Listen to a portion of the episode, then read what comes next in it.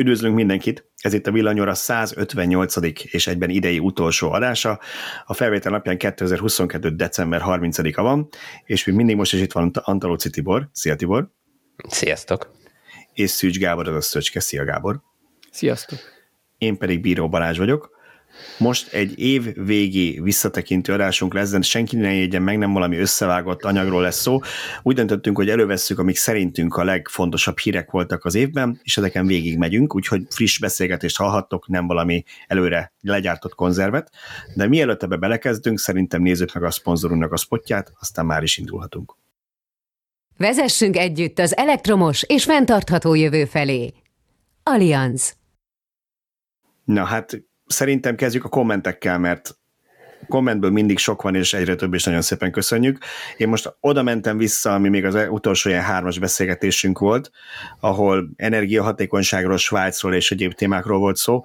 Az első komment az rögtön a szállítógépről szólt, ezt nem tudom, hogy én ejtettem el erről valamit, arra már emlékszem, vagy csak a, a hallgató saját élményét osztotta meg, azt mondja, hogy ő bő egy éve vett egy 300 ezer forintos, tehát modernnek számító 8 kg kapacitású szállítógépet, és nagyon-nagyon elégedettek vele, még nyáron is ezt használják, minimum két naponta, de augusztusban azért inkább teregettek, hogy spóroljanak a 70 forintos árammal.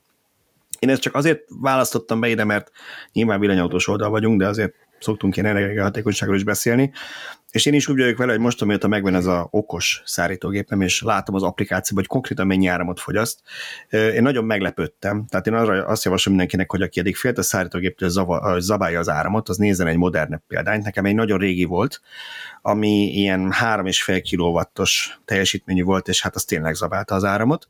Viszont ez, most megnéztem, havonta olyan 20-25 kilovattórát teszik meg, ami mondjuk azt mondom, hogy hetente szerintem átlagban négyszer biztos megy, mert külön szárítok, tehát hogy nem, én többet mosok, mint gondolnátok, különböző kertét hozok, meg egy dolgok. Milyen a lényeg az, hogy hogy tehát sokat van használva, és senki azt gondolja, hogy jó, Balázs havonta egyszer használ, tényleg hetente legalább négyszer, ötször megy, és csak ennyit fogyaszt, tehát az új gépek tényleg hatékonyak, és én azt mondom, hogy én már éltem úgy lakásban, hogy nagyon penészes volt a pára miatt télen. Nekem azt a még 70 forint a számomba is havi 1400 forintot megéri, pláne, hogy egy üveg ilyen, ilyen penészölő is kb. ennyibe kerül, szóval már előrébb vagy. Ezt csak megerősíteni tudom, már nem emlékszem a számokra, de mikor megvettük a szállítógépünket, ami nem egy mai darab már, tehát 15 éve lakunk lassan ebbe a házba, tehát azóta, azóta megvan. Én lemértem, meg kiszámoltam, meg felszoroztam, és én is erre jutottam, hogy azt a néhány száz, vagy, vagy maximum egy-két ezer forintot, azt nekem bőven megéri az a kényelem, amit ez biztosít, hogy nem kell ruhákat kerülgetni, meg, meg párás levegőben élni, meg, meg ezekkel foglalkozni.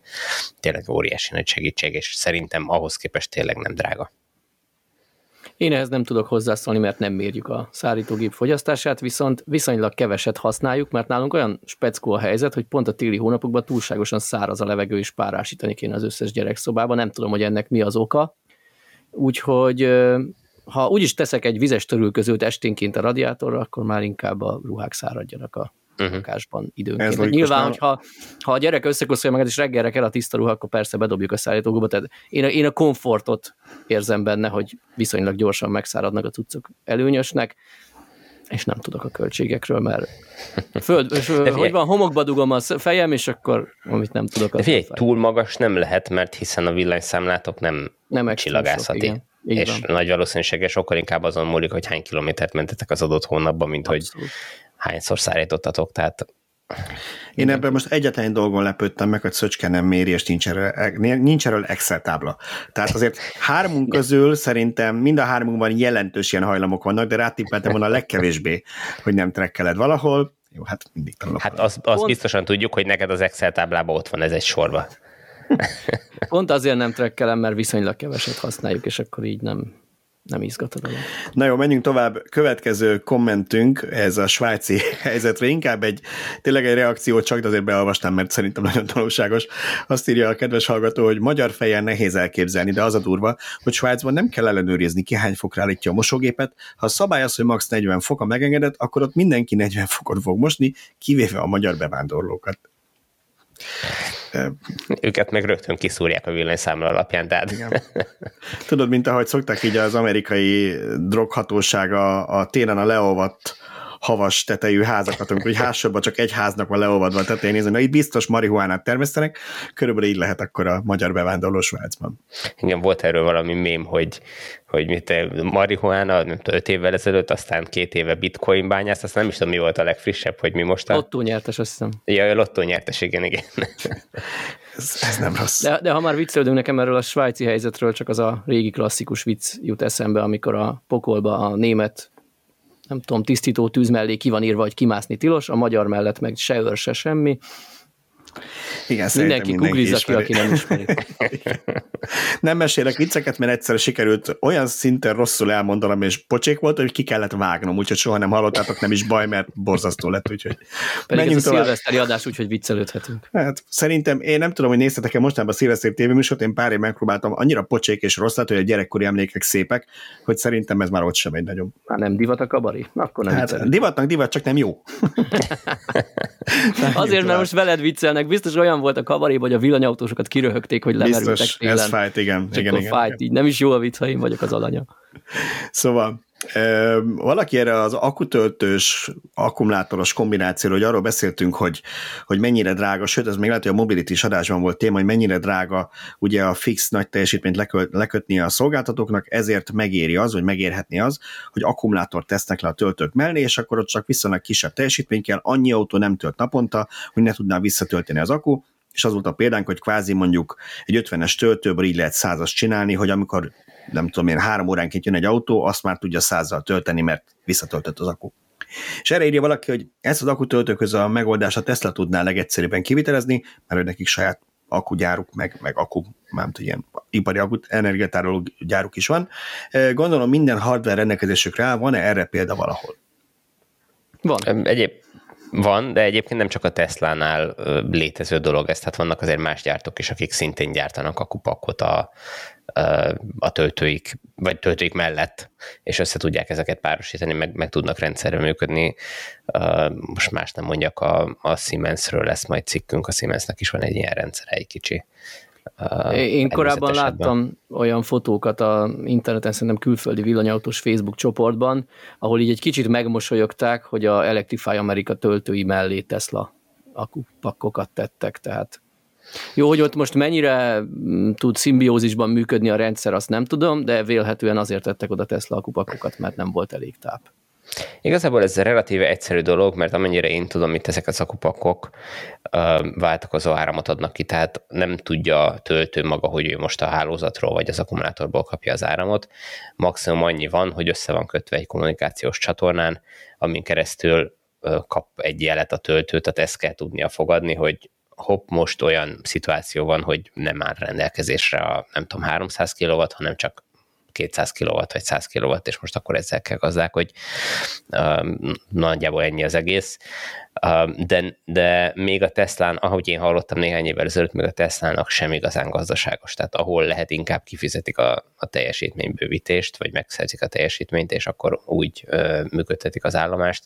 Nagyon ritka az az eset, amikor ők is akkumulátort tesznek mellé, ami számomra is meglepő egyébként, tehát én is úgy gondolnám, hogy mondjuk ha egy helyszínen és mondjuk lehet, hogy a Tesla-nál egy bukik meg, ha egy helyszínen kevés töltés van, és csak naponta egyszer-kétszer rángatják meg a, a hálózatot nagy teljesítménye, akkor nem érdemes azért a, azt a nagy teljesítményt lekötni, hiszen azt végigfizetni kell. És abból a néhány, napi néhány töltésből egyszerűen kigazdálkodhatatlan a, a teljesítményehez képest, meg az akkumulátorokat, ugye egyszer az ember kifizetés onnantól kezdve az már nem kér de ezek szerint még mindig drágák az akkumulátorok ehhez. Igen, ugye a Tesla-nak van most Kaliforniában ez az Akupak gyára, pontosabban ez a Megapack XL gyára, aminek elvileg 40 gigawattor lesz az éves kapacitása, ha teljesen felfut. A legfrissebb hírek szerint nagyon szorgosan dolgoznak már ott, tehát tényleg nagy fordulatszám üzemelnek, hogy pontosan mennyivel azt nem lehet tudni. Szóval szerintem, hogy ha az akku, az akku árak az akupak árak lefelé fognak mozogni, ugye általában ott is az RFP-re kezdenek áttérni, akkor lehet, hogy több ilyet fogunk látni, mert valahol majd kiadja a matek hát ezek kereskedelmi cégek elég, elég jól kiszámol, kiszámolják ezt, hogy mi éri meg, úgyhogy szerintem fogunk ilyeneket látni majd, hogyha elég hát, olcsóbb az aksik. Igen, van, vannak olyan cégek, ahol ezt jó ki tudják számolni, és elhiszem, hogy tényleg átgondolták, és félek, hogy azért vannak olyan cégek, ahol, ahol nem fektettek ebbe kellő mennyiségű energiát. és nem biztos, hogy azért nem jött ki a matek, mert hogy jól kiszámolták, hanem azért, mert nem néztek rendesen utána, de ezt most csak az én érzésem, és nem akarok tényleg senkit bántani ezzel. Na az utolsó komment, amit beválogattam, az pedig a ingyenes parkolás kapcsán egy, egy új szempont. Ugye mindig azt mondtuk, hogy jó, hát azért senki ne azért vegyen elektromos autót, mert hogy ingyen lehet vele parkolni, meg hogy hát mi is inkább úgy gondoljuk, hogy igazából azért jó, mert ha valakinek két autó van otthon, akkor a család mondjuk az elektromossal fog bemenni a városba, mert az ingyen lehet parkolni, de nem emiatt fognak autót venni. De egy konkrétan azt írta egy hallgatónk, hogy ő végül azért nem vett elektromos autót, mert nem volt benne biztos, hogy egy-két éven belül nem szűnik meg az ingyenes parkolás, és ő azt kalkulálta, hogy ő Gödöllön lakik, Budapestre jár a 14. kerbe dolgozni, és évi 500 ezer forintba kerülne a parkolás neki, úgyhogy amennyiben ez ingyenes az elektromos autóval, akkor megérte volna gondolom egy használt elektromosat venni, de ha ez nem tudják garantálni, akkor inkább nem vágott bele. Én ezt csak azért nem értem ezt a kommentet, mert ha nem vágod bele, akkor nyilván jelenleg kifizeti ezt az éves félmillió forintot. Hát, vagy jár tömegközlekedéssel. Hát, ha csak nem tömegközlekedéssel jár, igen.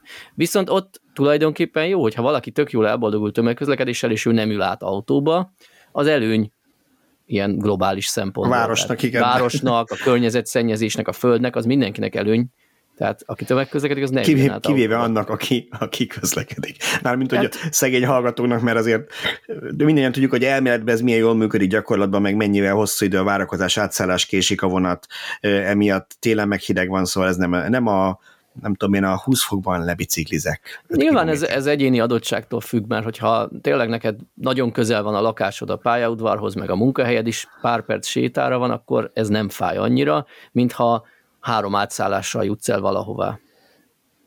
Igen, tehát vannak olyan szituációk, amikor, amikor el tudom képzelni, hogy a, a tömegközlekedéssel való bejárás egy agglomerációs lakóhelyről az még sokkal kényelmesebb is, mint közlekedni, hát, hiszen nem kell a, a dugóban állni az autóval, nem kell azon idegeskedni, hogy talál-e parkolóhelyet, és beére időre, vagy nem kell fél órával korábban elindulni, csak azért, hogy biztosan találjon parkolót, és biztosan beére, és az is lehet, hogy távolabb talál parkolót, mint ahogy megáll a tömegközlekedés. Tehát, hogy ahogy Szöcske mondta, hogyha nem nagyon kell átszállni, akkor ez lehet akár nagyon kényelmes is. Hát Nyilván én, a tömeg, tömegiszonyt azt félre kell rakni. Én ugye tudjátok, az... hogy, én, hogy én tömegközlekedtem a régi munkahelyemre 10x évig, és mindig azt mondtam, hogy ez nekem kb. 45 perc volt autóval, kb. ugyanennyi lett volna, csak több idegeskedés, aztán meg parkolóhely sincsen. Azért azt nem bántam volna néha, amikor későn végeztem, és volt, hogy ilyen este 10-kor 10-12, nem, 10 nem, de mondjuk 15-20 perc alatt haza lehetett jönni autóval az üres városon a sárgán villogó lámpáknál, szóval hogy ott termett volna akkor az autóm, azt nem bántam volna. Néha jöttem is így ilyen közösségi megosztóval haza. De amikor leköltöztem Gárdonyba, akkor, akkor én párszor megpróbáltam azt, amikor még ott a halálcsillagon dolgoztam, hogy eljárok én vonattal. Az volt a legnagyobb gond, hogy teljesen kiszámíthatatlan volt. Tehát, hogy volt, hogy dupla volt a vonat ide, mert valahol megálltunk a sineken és álltunk. És akkor egy, egy hét vagy másfél hét után feladtam, aztán a maradék időre elkezdtem autózni, amikor még be kellett járni. Hát igen, sajnos ez, ez Magyarországon így van, és, és nem is látszik a változás, hogy ezt miként akarják megoldani, és miként nem akarják vonzóvá tenni az elek, vagy a, a tömegközlekedést nem csak itt, bocsánat, csak azt akartam, hogy például Németországban az ilyen, az ilyen általános ilyen népi vicc kategória a német vonat közlekedés, tehát hogy ez hányszor késik, meg, meg, meg, meg törlik a járatot, meg járatot, a vonatot, meg hogy szóval ne, ez nem, nem csak egy magyar probléma, nem mindenhol az van, mint Japánban, hogy harakirit követel a közlekedési miniszter, hogyha három percet késik az egyik nem maradjunk ennyire. Na jó, akkor kezdjük a visszatekintést és szerintem logikus, hogy az első témánk, bár nem tudom, ez fontosság, hogy időrendi során volt, de az energiaválság, aminek ugye a benzináraktól kezdve az elektromos árakon át, még a fűtés problémáig mindenfajta vetülete volt, és annyira aktuális, hogy amikor ezt felveszünk, ma, ma reggel jött hír, hogy már elkezdték a villanyautót töltő szolgáltatók is emelni nagyon drasztikusan az áraikat. Úgyhogy gondoltam, beszélgessünk kicsit erről, hogy mi mit gondoltak erről az egész történetről, így marad -e ez örökre, ez egy átmenet ilyen lázgörbe, vagy most már ezeket az árszinteket kell megszoknunk? Hát ugye ez nem idén kezdődött, hanem ez már tavalyi év végén a, a Covid utáni felfutások eredménye volt részben a, az energiaválság, és akkor erre a, a, az Oroszország általi Ukrajna lerohanás, meg a, az EU és az oroszok közötti csörte csak rátett egy lapáttal, hogy, hogy megemelkedett a gázára, meg, és akkor az ehhez kötött elektromos áramára is az egekbe szökött, tehát hogy ez, ez egy ez egy egymásra épülő dolog, de, de nem hiszem, hogy ez örökké így maradhat. Én több okból bizakodó vagyok. Az egyik, amit említettél, hogy a gázárához van kötve az elektromos energia ára, és ez szöget ütött már sok európai politikus fejébe, tehát egyre többször olvasni arról, hogy ők keresik a megoldást, hogy ezt a kettőt elszakítsák egymástól. Nyilván most a megújulós erőművek tök jól járnak, hogy gázáron kifizetik nekik a általuk termelt energiát, de, de valahogy ezen, ezen változtatni akarnak, tehát innentől lesz egy olyan, hogy az elektromos energia olcsóbb lesz, illetve a másik tényező, hogy a európai tőzsdéken, vagy árutőzsdén már visszament a háború előtti szintre a gázár. Ugye ennek jót tett az, hogy Európa meglepően gyorsan, vagy váratlanul gyorsan tudott alkalmazkodni LNG terminálok építésével, telepítésével. Mivel magas volt a vezetéken szállított gázára, vagy egyáltalán nem is volt, innentől hirtelen megérte, bár mondjuk itt környezetvédelmileg egy fontos kérdés, hogy mennyire éri meg hajóval mm, extrém módon lehűtött, sűrített földgázt szállítani, de mindegy, technikailag megérte, és hatalmas szerencsénk van, hogy eddig viszonylag enyhén alakul az idei tél.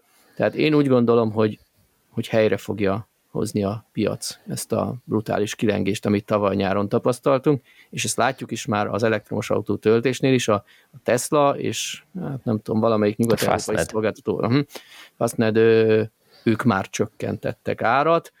Kicsit szomorú, hogy Magyarországon még mindig az emelgetésnél állunk, járunk, és ami nekem nagyon nem tetszik, hogy több szolgáltatónál, most ugye a Mobility-re gondolt Balázs, hogy, hogy náluk jött ki ez a friss árlista, ami január 2-től érvényes, de más szolgáltatónál is megjelent az így a idén nyáron mondjuk, több, több szolgáltatónál, hogy egyes helyszínek jóval drágábbak, mint a többi.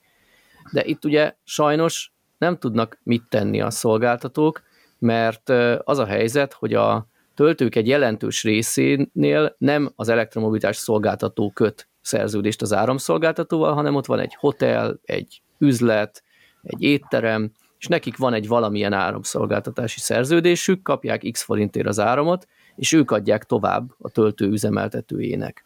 Na most akkor a szúrás lett, hogyha valaki baromi szerencsésen még az megugró árak előtt leszerződött több évre, akkor lehet, hogy ő még 30 forintért kap egy kilovattóra energiát, aki meg pont a csúcson, nem tudom, idén augusztus-szeptemberben volt talán a legrosszabb hely, akkor szerződött, akkor lehet, hogy neki most két évre borítékolva van ilyen 3-400 forintos kilovattóránként jár, tehát tízes szorzó lehet a bekerülési költségben is egy-egy töltőnél. Na most egy elektromobilitás szolgáltató ezt már nem tudja kisimítani. Ha van 10 forint különbség, akkor azt mondja, hogy ez egy tök jó üzenet a ügyfelek felé, hogy egységár, tehát hogyha látod, hogy ilyen színű az a töltő, akkor ott tudod előre, hogy ennyi forintért fogsz tölteni, az baromi jó. És ha, tényleg egy néhány százalék diffi van, akkor azt benyeli, hogy az egyiken egy picit kevesebbet keres, a másikon egy picit többet.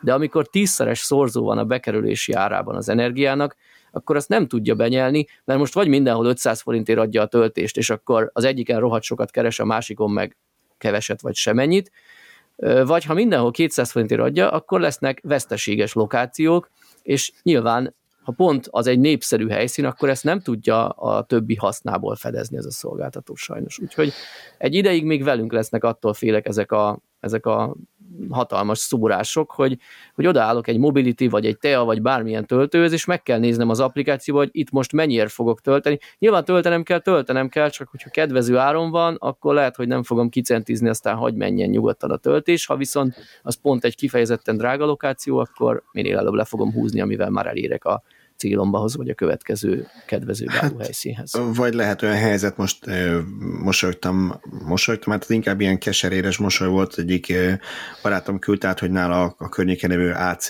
töltőnek most mennyi lesz az ára, ami konkrétan, ez Budapest belvárosában van, ez drágább, mint egy Ionity.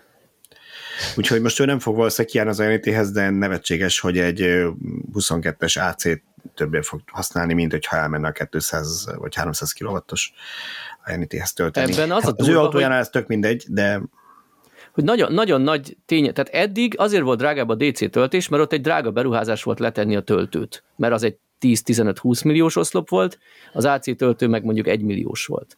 Viszont most már akkora ö, tétel lett az energia ára, hogy innentől nem lesz olcsóbb az AC töltés, vagy nem feltétlenül lesz olcsóbb. Igen, még az, az itt az érdekesebben, hogy az önmagában, hogy helyszínenként más az ára az üzemanyagnak, most direkt ezt a szót használom, az nem egy új jelenség. De a benzinnél mindig így volt, hogy az autópályák mentén nagy volt a forgalom, néha másfélszer, vagy még nagyobb szorzóban több volt az ára, mint a olcsóbb kutaknál valahol a eldugott hát, falvakban. Ö... Tehát csak, itt, csak ott mondjuk azt mondtad, hogy ez egy ilyen kereslet-kínálat történet, uh-huh. meg kihasználják, hogy az autópályáról mondjuk egy azon nem akar lemenni, akármilyen falvára keresni, bumlizni, keresni valami olcsó kutat, a helyek meg úgyis tudják, és nem az autópályán fognak tölteni, viszont itt ugye nem ez, nem ez az oka, és kicsit visszakanyarodik az, amiről előbb beszéltünk, ez a gázár hozzákötve, vagy az elektromos áramára a gázárhoz kötve, hogy itt valamilyen szinten szerintem a rendszert kell majd átalakítani, mert ez nem egy olyan normális állapot, amit te is mondtál, hogy valaki 30, valaki 400 forintért kapja mondjuk két évre lekötve, miközben ennek napi ára van és persze ez valamilyen szinten mondhatnánk, hogy védi őket a kilengésektől, de hát most pont nem ezt látjuk. Úgyhogy ez, ez szerintem nem egy normális helyzet, és ne felejtsük el, hogy bár elméletben az elektromos piacon ugye te köthetsz más szolgáltatóval is szerződést, de praktikusan Magyarországon ez mégiscsak egy monopólium, mert kb. minden ugyanadha tartozik, tehát most mekkora különbség van az ajánlatok között. Hát igen, és ez, ez, ahogy mondjátok, ez teljesen nonsens, hogy ilyen különbségek vannak. Most rugaszkodjunk el az elektromobilitástól, de, de akár egy étteremnél is a, a, a túlélést jelenteti az, hogy valaki megkötötte még mondjuk 100 forint alatt járon a, az áramárat, a másik meg csak 400-on, akkor hiába lehet akármilyen jó étterem, az csődbe fog menni, mert nem, egyszerűen nem lehet kifizetni az energiaárakat. Igen, egy, egy pizzát mondjuk nem, nem tudsz tudom, 8000 forintért adni azért, mert fölment az ára már ennyivel, senki nem fogja megvenni. Na jó, remek, vidám témával folytatjuk továbbiakban is. Ez egy olyan cikkből származik, ami még csak szerintem 31-én fog kimenni, és Tibor követtel. Ez pedig a magyar támogatási rendszerről, illetve vannak a hiányáról szól, egy kicsit provokáló címmel, de ezt átengedem neked, Tibor, hogy elmond a címet, és hogy beszéljünk erről a problémáról. A címet, a címet azt mondja, hogy meglátják, amikor kimegy, nem okay. akarom lelőni a, a point, igazából a, a, nagyon röviden az a lényege, hogy bár belengedték a, az állami támogatást idénre is, ahogy számítottunk rá, nem belőle semmit. Tehát egyszerűen az, hogy tavaly karácsony előtt elvonták a, az állami támogatásokat kezelő Humdától a, az erre szánt állami hozzájárulást, ez 15, valahány milliárd forint volt, a, amiből nyilván nem mindből akartak ők elektromobilitást támogatni, hanem minden másra is akartak költeni. Így, így nem jutott erre pénz, és, és nem lett támogatás, pedig ők még az év elején a portfóliónak küldött közleményben még, még, még azt nyilatkozták, hogy változatlanul támogatják az elektromobilitást tovább, ahogy, ahogy ezt tervezték. Most két, itt két dolog lehet, vagy azt tervezték, hogy egyáltalán nem lesz támogatást, és akkor igazat mondtak, vagy pedig, vagy pedig tervezték, de nem mondanak igazat. Most mindenki dönts el, hogy minek van nagy valószínűsége. Úgyhogy egy kicsit erről, erről szól a cikk. A lényeg kicsit az, hogy nem lett támogatás. Bocsánat, Igen? minimálisan a Humda védelmére kelnék, ők a zöld busz programra gondolhattak, mint elektromobilitás támogatása, csak akkor ezt illet volna korrekten kommunikálni, mert valóban a zöld busz program nem állt le, oda azért mentek bőven támogatási összegek, szerencsére egyre több városba kerülnek elektromos buszok, csak ennek a fő gondja az, hogy ezzel a lebegtetéssel rengetegen elhalasztották a vásárlást, és ők nagyon-nagyon pórul jártak.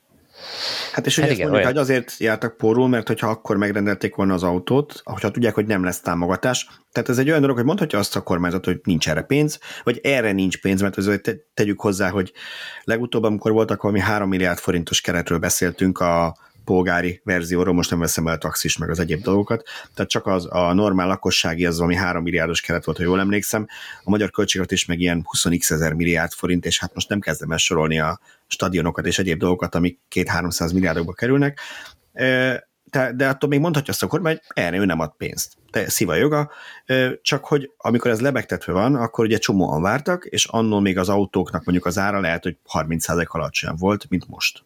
Nagyon jó példa a te autód, Balázs. Te ugye 13,5 millióért vetted meg támogatással, ami egy elképesztően jó ár. De ha valaki 15 lemaradt, lett volna támogatás nélkül. Pont ezt akarom mondani, ha valaki lemaradt ott a támogatásról, mert nem adta be abban a 8 szerencsés percben a pályázatot, akkor megvehette 15 ér, és ha kommunikálta volna a kormány, a Humda, a akármelyik sóhivatal, hogy nem lesz támogatás, ennyi volt, akkor ő valószínűleg egy kicsit keserű szájízzel, de megrendeli azt a 15 milliós autót. De nem tette, mert reménykedett benne, hogy lesz. És most mennyire is tudná ugyanazt az autót meg? 20-21? 21-6. Erről beszélek. Így, így nagyon sokaknak már nem lesz villanyautója, legalábbis itt a következő években, mert egyszerűen ezeket a pénzeket már, pláne így, hogy támogatás sincs, nem lehet kifizetni. Hát meg gondolj bele abba, hogy ha esetleg most valami csoda folytán mégis bejelentenék január 1-én, és nem új évi vicc lenne, hogy most újra van támogatás, lenne két millió támogatás. És azzal most ki vagy segítve, hogy akkor a 21 helyet megvehetett 19-ért? Hát ez az. Igen. És még Nem, visszatérve, nem- igen, tényleg nem nagyon akartam- jó, hogy, hogy vannak ilyen busz, elektronos busz támogatások, csak akkor ott is oldják meg azt, hogy, hogy tudjanak normális áron tölteni a buszokat, és ne állítsák félre a buszokat.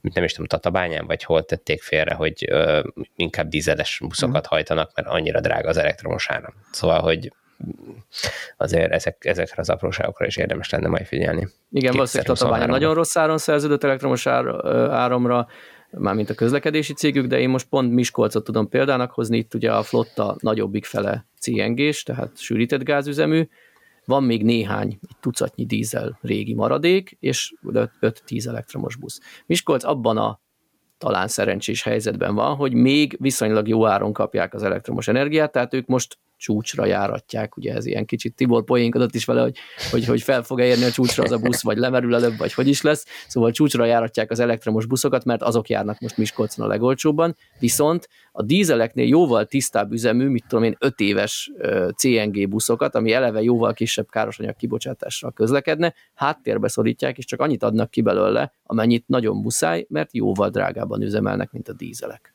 Ez szomorú. Tehát ha valahol valamit, akkor ezt is támogatni kellene, hogy igenis egy városi közlekedési cég, amelyeknek az összes busza a belvárosban okádja ki a kormot, ugye a 10 éves, 20 éves dízelek, és ott van a flottában a CNG busz, ami jóval tisztában üzemelne, de egyszerűen nem bírják kifizetni a gázárat. Na, ezt, ezt is mindenképp illene támogatni. Próbáljunk meg békésebb vizekre vezni. Ez ne, nem tudom, milyen adás lesz témákat. ez. Igen. Vidámabb Írtál vidámabb témákat? Beszéljünk a A napelemekről, az olyan következő nap- vidám. Ezt akartam átadni, hogy a következő annyira vidám téma lesz, mert napfényről van szó, ami ilyen, nem tudom, melegséget áraszt magából, meg zöld áramot termel. Ez biztos Magyarországon is jól működik, mert remek adottságaink vannak, ezt többször elmondta még az akkori ipari miniszter is. Úgyhogy, sőt, azt is elmondta többször, hogy hát azért bírja ezt a hálózat, meg ezt továbbra is támogatni akarják. De aztán történt valami a napelemek körül, nem? Volt valami a napelemekkel, Szöcske. Igen, Szöcske írt egy cikket, hogy ezt meg, megszűnt a szaldó, én, mert én nála... robbantottam ki. Nálunk annyira pocsik, nálunk igaz volt, hogy nem bír el több napelemet a hálózat, annyira pocsik volt a, a nap, az elektromos hálózatunk, a, ahol én élek, hogy ha már egy kicsit elkezdett kibújni a felhők mögül a nap reggel kilenckor, akkor rögtön túl magasra ugrott a házati feszültség, és leállt nálam a napelemes inverter. Tehát én el tudom fogadni részben ezt az indoklást, hogy nem bírták a, a, a napeleme, újabb napelemes rendszeret, há- rendszereket a hálózat, viszont itt eddig is volt mérlegelési jogköre az áramszolgáltatónak, hogy kiad-e egy engedélyt, vagy sem Egy adott trafó egy közvetre. adott rafú körzetre. Tehát ahelyett, hogy jött egy országos tiltás, én elbírom képzelni, hogy nem mertek nemet mondani nagyon az áramszolgáltatók, mert jött volna egy izé, ilyen-olyan hatósághoz megyek, bepanaszolom, stb. Tehát, hogy, hogy ott a, a szakember, aki valóban érezte, hogy ebben a trafú körzetben már nem lehet többet letenni, nem, nem biztos, hogy merte azt mondani, hogy nem. Tehát ha most a kormány beállt emögé, és valójában szakmai döntést akart hozni, akkor azt kellett volna megtámogatni, hogy igenis, ahol azt mondja a helyi szakember, a szolgáltató helyi szakembere, hogy itt nem bírja, akkor ott egy idéglenes stoppot hirdetünk. Nyilván nagyon pórú járt a kép, ott van, de hát ez így kvázi az ő baja De nem mindenki jár porul. de nem mindenki árpórul. Ehelyett egy országos tiltást bevezetni, az a, nem, nem is tudom, tehát baltával faragunk fogpiszkálót, vagy valami ilyesmi. Hát igen, és akkor mindenki eldönteti, hogy ez hozzá nem értés, vagy nem törődömség, de a végeredmény ugyanaz, hogy van egy megtévesztő kommunikáció, nem, hogy erről cikkezett mindenki, hogy nem bírja, nem bírja, nem bírja el a hálózat, ami nem igaz.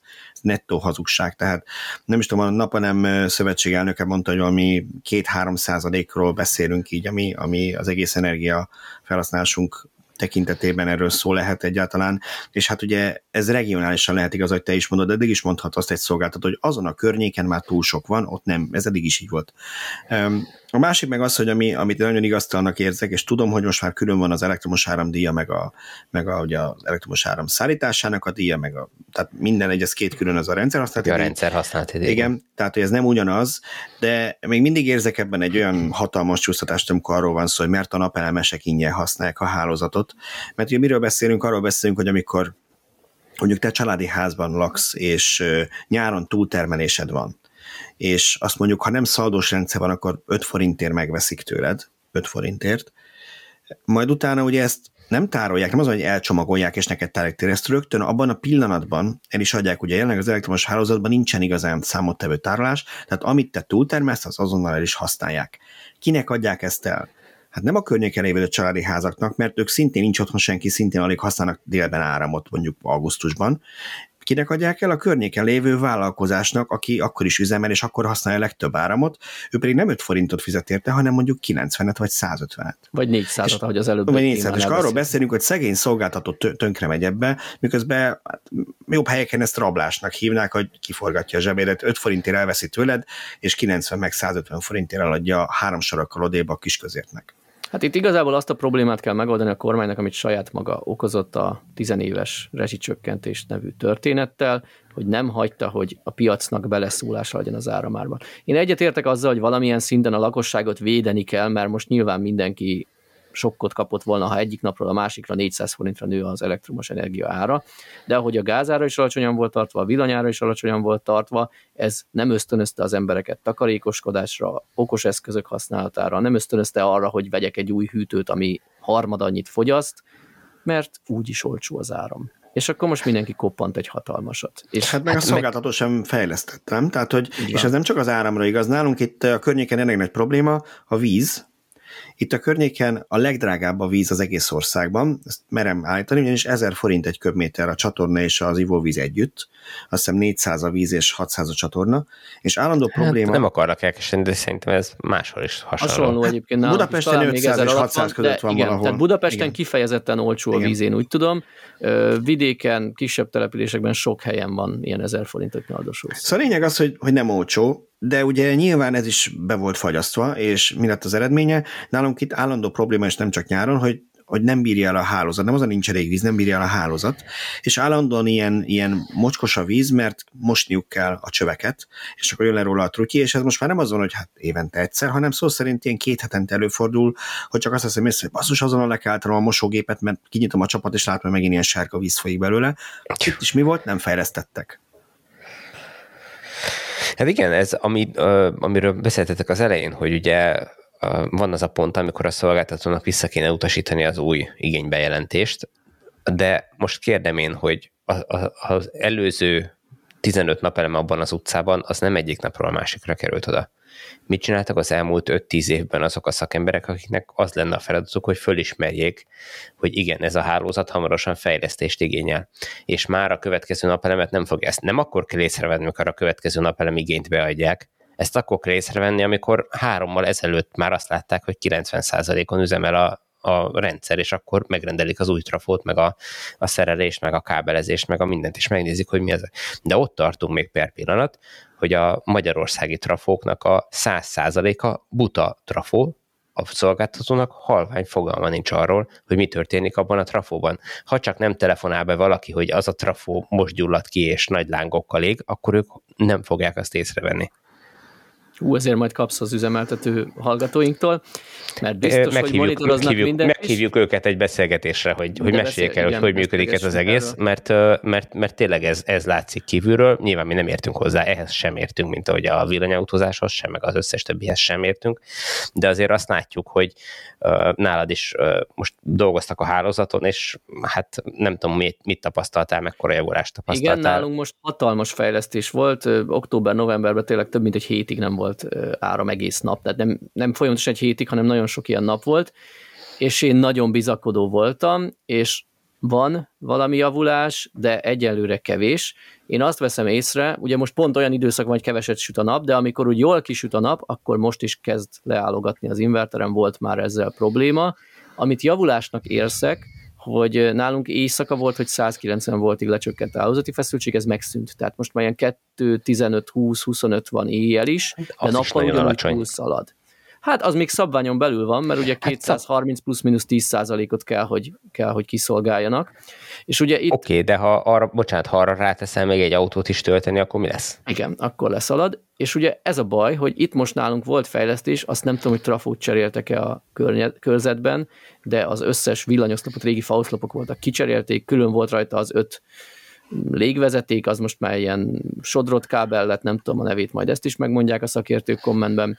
Lényeg az, hogy volt komoly fejlesztés tényleg az egész környéken, nem csak a mi utcánkban, és annyi változott, hogy éjjel már nem esik be 200 alá a feszültség, de nappal ugyanúgy sok. Na most az a baj, hogy ezek a régi klasszikus buta trafók, ezekből kijön valamilyen feszültség, és ha sokan napelem, sokan panaszkodnak, akkor lentebb veszik ezt a fix feszültséget. Így nappal elbírja a napelemeket, csak az lesz a mellékhatás, hogy éjszaka nagyon alacsony lesz a, a feszültség. És léteznek már, én olvastam erről egy cikket, azt hiszem villanyszerelők lapja nevű portálon, hogy Magyarországra is megérkezett az első néhány ilyen okos trafó, amelyik folyamatosan monitorozza a feszültséget, meg gondolom ezer más ö, mérőszámot, és ha szükséges, akkor emel a feszültségen, ha szükséges, akkor csökkent, és innentől akármennyi napelem van, meg akármilyen éjszakai terhelés van, ott 230 plusz-minusz két volton belül van a feszültség. Valószínűleg ez drága, nincs pénz arra, hogy most mindent lecseréljük, stb., de nem kell mindent lecserélni, azokat, azt, azokat kell elkezdeni lecserélni, ahol kritikus a helyzet, és azt a trafót, ami ott van nálatok, azt áttenni egy olyan helyszínre, ahol az még a következő, nem tudom, két-három-négy év ki fogja tudni szolgálni, mert mondjuk kevesebb napelem van. Az, Nyilván az izgalmas, hogy, hogy olyan szinten megugrott, tehát most a betiltás miatt két hét alatt annyi igényt jelentettek be a lakosság, szerintem főleg a lakosság részéről, nem tudom, hogy cégek ebben milyen arányban lehettek, vagy vannak, hogy ha ezek megvalósulnak a következő papíron, ugye ezeknek három hónapon belül meg kéne valósulni, mert ilyen határidők vannak, de nyilván kikési a szolgáltató, még én se kaptam az októberi igénybejelentésre semmilyen választ, és lassan új év van. Szóval, ha ezek megvalósulnának, akkor egy néhány hónap alatt duplázódna a teljes magyar napelemes kapacitás. Nyilván ezek nem fognak mind megvalósulni, mert az utolsó pillanatban az is beadta, aki amúgy bizonytalan volt, de hát beadom, mert miért ne én is így adtam be, hogy nekem két egyfázison, beadtam még a harmadik fázisra egy igénybejelentést, aztán majd meglátom, hogy alakul a helyzet, lesz-e éves szaldó, vagy meddig lesz, vagy stb., hogy, hogy érdemese megvalósítani. De a lényeg az, hogy az, állam is azzal, hogy a 50%-os otthonfelújítási támogatást fel lehetett használni napelemre, majd belengedték a 100%-os támogatást, pont egy évvel ezelőtt szerintem beszélgettünk is erről, eh, ahol azóta sok nyertest hirdettek, de amennyire én követem ezeket mindenféle fórumokon, pénzt még nem nagyon kapott senki, tehát egy év alatt nem sikerült még ott megvalósítani valójában rendszereket. De a lényeg az, hogy hogy olyan mennyiségű új rendszert terveztek a hálózatra engedni, hogy oké, okay, hogy jelenleg még kevés helyen van probléma, de a következő fél egy évben valószínűleg elég gyakori lett volna már ez a gond, ami nálunk is tapasztalható.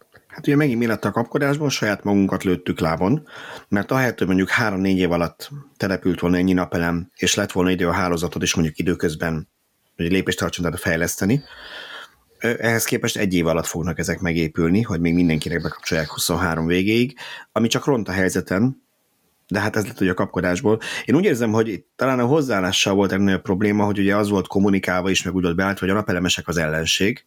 Ők ilyen élősködői a társadalomnak, akik próbálnak nyerészkedni mindenki más rovására, miközben arról beszélünk, hogy amikor a napelemes túltermel, akkor az országnak ennyivel több tiszta energia a saját termelésből rendelkezésre, nem kell importálni a külföldről, nem kell bekapcsolni a most tényleg drága gázerőműveket, mert meg tudjuk oldani, és azért ez nem úgy működik, lehet, hogy sokan úgy gondolják, hogy hú, hát, hát most kisüt a nap, és akkor hirtelen, és ezt nem tudja. Azért ezeket ugye előre tervezik meteorológiai jelentések alapján, hogy az energiatermelés milyen forrásokból hogy fog alakulni, és nem meglepetés a szolgáltatóknak az, hogy most uram Isten, most napos napok vannak, aztán most meg felhős, tehát be van tervezve, hogy na most az a meteorológia, hogy két nap múlva a felhős idő lesz három napig, akkor a gázerőműveket készszerétbe kell helyezni, tehát azért ez nem annyira adhok, mint amilyennek tűnik elsőre. Így van, ez a, nagyon jó példa az az, hogy ö, ilyen tavasszal, nyár elején szoktak olyat csinálni, hogy Pakson nem karbantartás miatt, hanem az időjárás jelentések miatt leterhelik a, az erőművet 10-20 százalékkal, mert tudják, hogy a következő időszakban olyan magas napelemes termelés várható. Hát és igen, tehát hogy amit Balázs mondott, hogy nem ellenségként kellene a napelem tulajdonosokat tekinteni, hanem olyan valakinek, aki a saját költségén erőművet épít, hogy annyival is kevesebb erőműnek kelljen mennie, annyival is er- kevesebb erőművet kelljen felújítani a következő évtizedekben ahhoz, hogy el tudjuk látni Magyarországot árammal. És hogyha ezt engednék, akkor nyilván mindenki a rendelkezésére álló tető felületet kihasználva akár bőven túl is termelhetne, hogyha egy olyan piacon lennénk, ahol ezt anyagilag is megéri megcsinálni. És akkor nyilván uh, teljesen, nyilván akkor is lenne probléma, amit meg kell oldani, de erőműveket már nem kellene építeni újakat. És szerintem itt még egy fontos dolog van, amit Szöcske egy fél mondat elég említett, de ha ezt a témát miatt lezárjuk, nem, nem hagyhatjuk ki. Ez pedig a szaldó kérdése, hogy a legfrissebb hírek alapján, hogy most akkor és még mindig nem tudjuk pontosan, mert különböző, ugye a Telex lehozott egy cikket, ezt mi is megírtuk, hogy állítólag a minisztérium azt kommunikálta felé sajtóközleményben, vagy így lehetett értelmezni a kommunikációt, hogy igen, 24. január 1-től mindenkit, az összes napelemest átvágják havi szaldóba az éves szaldóról. Aztán voltak olyan értesülések, hogy nem, nem, nem, nem, nem, nem született még döntés, mert az új miniszternek még nem volt ideje ezzel foglalkozni, majd jövőre valamikor ezzel foglalkoznak, és akkor születik szabályozás, ami önmagában is nonsens, mert hát közben meg 70 ezer igényt adtak be, és 70 ezer napelemes rendszer van folyamatban, hogy jövő hát a, a 70 ezer az azt hiszem csak egy szolgáltatónál volt. Igen. Én már nem is tudom, hogy tök mindegy nevet, tehát a, annyit, mint, mint a fele a meglévő rendszereknek, vagy hát nem is tudom, de annál is többet. Na mindegy, szóval a lényeg az, hogy ez, tehát ilyenkor most nem lehetne ezt húzni, mert hát nekem is ismerősök hívtak, hogy figyelj, most kéne aláírunk, most aláírjuk a szerződést, hogy mondjuk vissza, most mit kell csinálni? Hát nem tudom, a miniszter úr még azon gondolkodik, hogy A8-as Audit vagy Passatot rendeljenek neki, nem ért rá ezzel foglalkozni, úgyhogy nem tudjuk neked te meg írd alá a szerződést, aztán vagy bebukod az előleget, vagy nem. Hát így jártál. Ennyi jogbiztonság, ugye. Na, szóval a lényeg az, hogy, hogy, hogy nem lehet tudni, még most is nem, és az nem egy elhanyagolható dolog, és még azt sem lehet tudni, ez a havi szaldó egészen pontosan mit jelenteni. Én próbáltam értelmezni, és próbáltam számolgatni, és én úgy számoltam az egyik ismerősömnek, hogy 7 évre számoltuk a megtérülést, ebből 9 év lesz, ami még vállalható neki, de a legrosszabb értelmezés szerint megduplázódott a megtérülési idő 14 évre. Szóval és minek megtérülés... idősebb párról van szó, így, így nem biztos, hogy ők ebbe már belevágnának 60 fölött. Szóval nem tudtam nekik mit mondani, azt mondtam, hogy én úgy értelmezem, hogy a haviszaldó ezt és ezt jelenti, és akkor szerintem 9 év lesz nektek, de nem tudom garantálni, nem 14. Hát sem, Magyarországon semmit nem lehet garantálni, de ugye itt a megtérülést azért sem lehet számolni, mert egyszerűen halvány fogalmunk nincs, hogy mennyi lesz a villamosenergia ára jövő héten. Tehát, hogy nem, semmit nem lehet fixen biztosan tudni, és még csak sejteni se nagyon lehet. Tehát az irányok sem ismertek, mert egyik napról a másikra, hogy ugye pont itt a napelem támogatás kapcsán is láttuk, változik a, a, a kommunikáció, meg az irány, hogy egyik nap még szeretjük a napelemet, a következő nap nem szeretjük. Az egyik héten ö, kijelentjük, hogy szélenergia kapcsán Magyarország egy ö, alkalmatlan ország, másik nap meg azt mondjuk, hogy hát lehet itt szélerőműveket telepíteni elnézést pontosítanék, gyenge szélbiztonsággal rendelkezik. Jó, nem ismertem a szakkifejezést, amit Én, én figyelek, amikor kommunikálnak, jó? Aztán hirtelen ez az ellenkezőre fordult, jobban fúj a szélnyugatról ennyi. Brüsszelből tolják. Szóval nem tudunk mit mondani, annak, aki esetleg azt hitte, hogy most megválaszoljuk, hogy a haviszaldó mit is jelent pontosan, és most haviszaldó lesz-e mindenkinek, de ha kiderül az valami... én meg... személyes véleményem az, és de senki ne hivatkozzon utána rám 2024-ben, mert ugye nem tudhatom én se, hogy, hogy van, de az én személyes véleményem az, hogy nem lesz haviszaldó, tehát hogy uh, nem, nem, nem racionális, és, uh, és nagyon sok olyan embernek is fájna, aki döntéshozói pozícióban van most, és nem hiszem, hogy saját maguk ellen dolgoznának.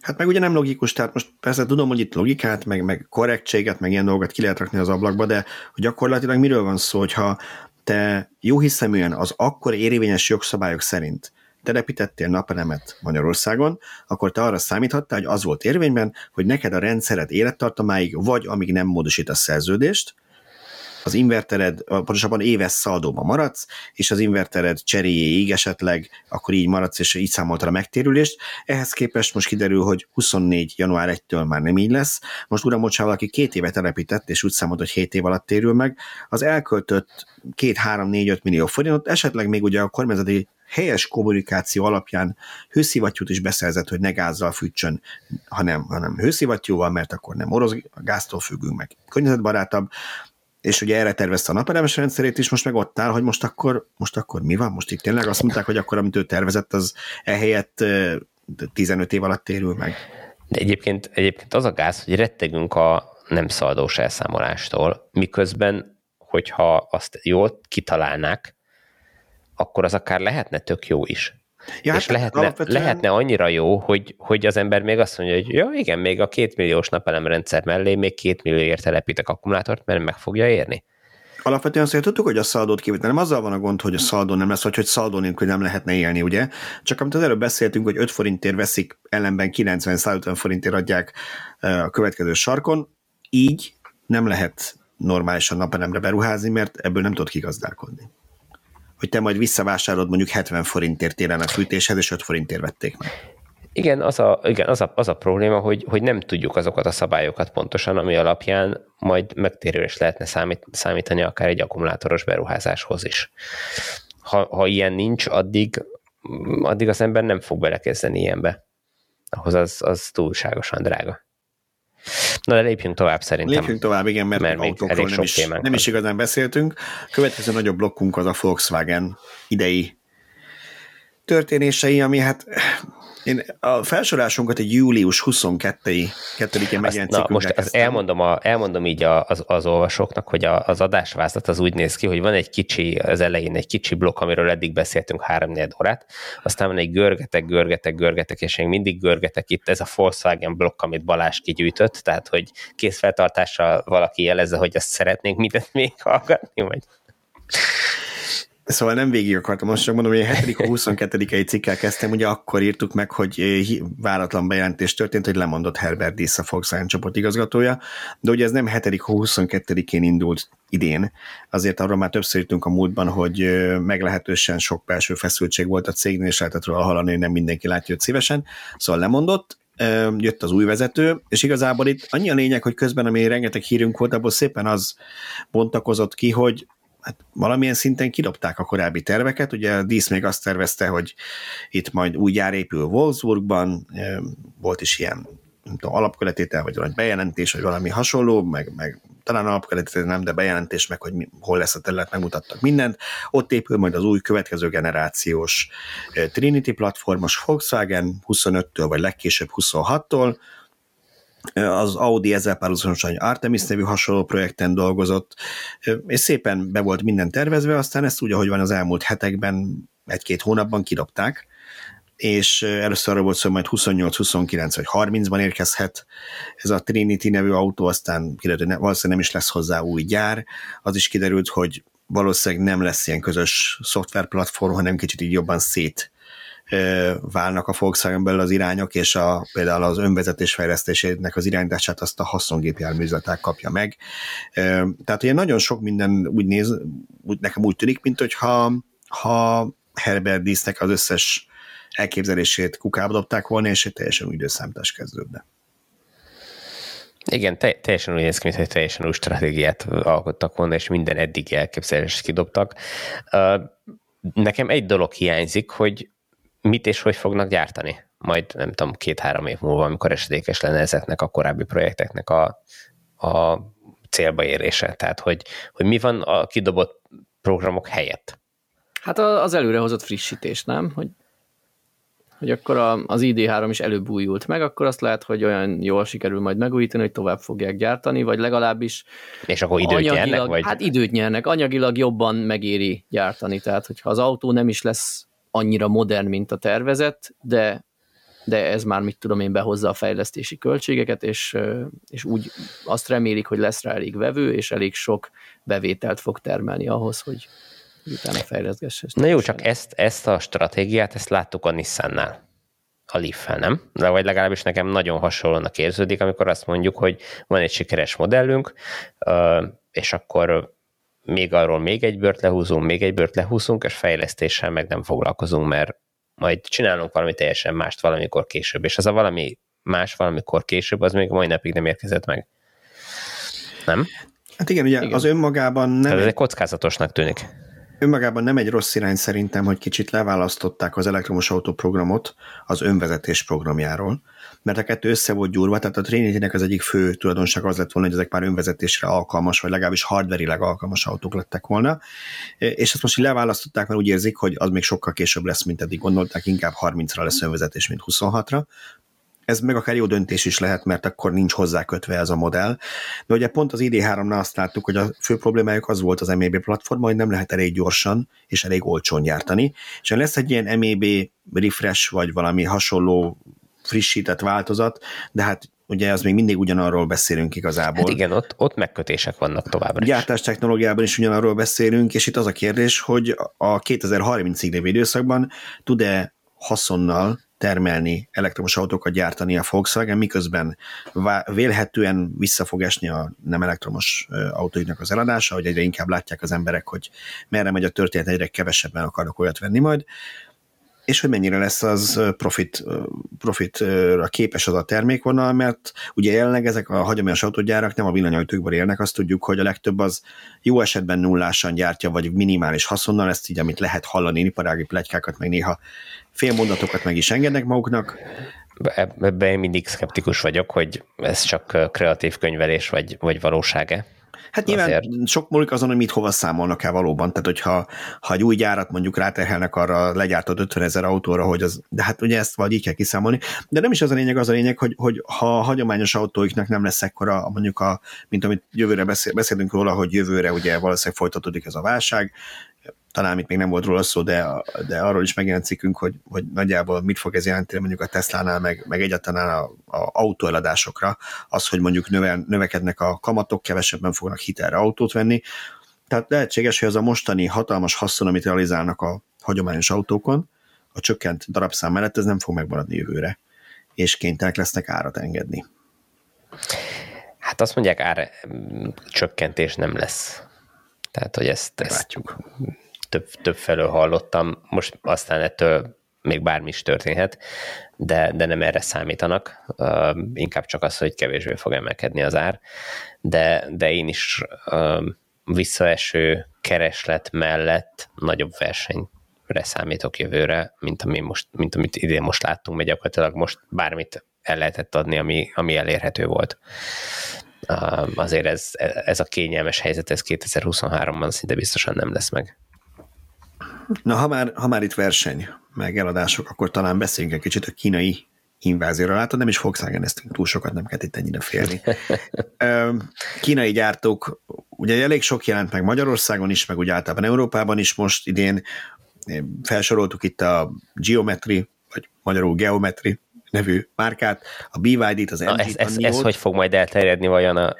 A Geometry? Hát geometri, geometri, mi lesz itt magyarul, majd geometri. Ez a geometri, ez ilyen nagyon nem, vagy nehezen illeszthető egy magyar mondatban, nem?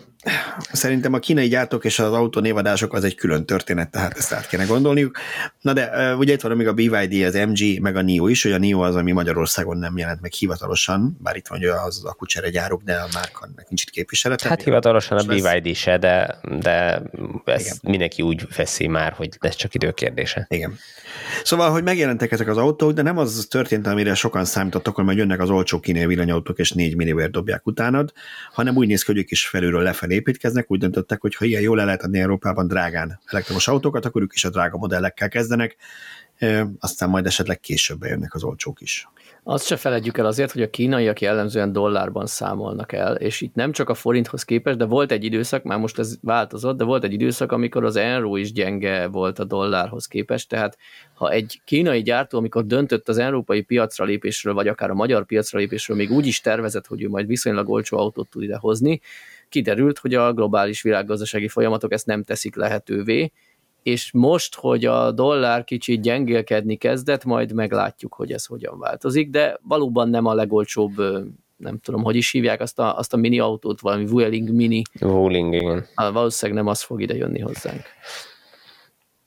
Hát igen, nyilván, hogyha egy, egy fő alkatrésznek az elérhetősége erősen korlátozott, akkor az egy abszolút logikus lépés, és minden gyártó ezt csinálja most per pillanat, hogy a nagyobb profitot termelő típusokba fogja ezt a korlátozott mennyiségben elérhető alkatrészt beépíteni. Itt most ugye az akkumulátorról van elsősorban szó. de persze a chip hiány kapcsán sok minden más is uh, hiányozhat. De a lényeg az, hogy uh, ugyanezt csinálják a kínaiak is, hiszen most miért lennének hülyék ők kevesebbet keresni ugyanazon az akkumulátoron, mint, mint bármelyik másik gyártó, tehát ilyen szempontból nem várható megváltás.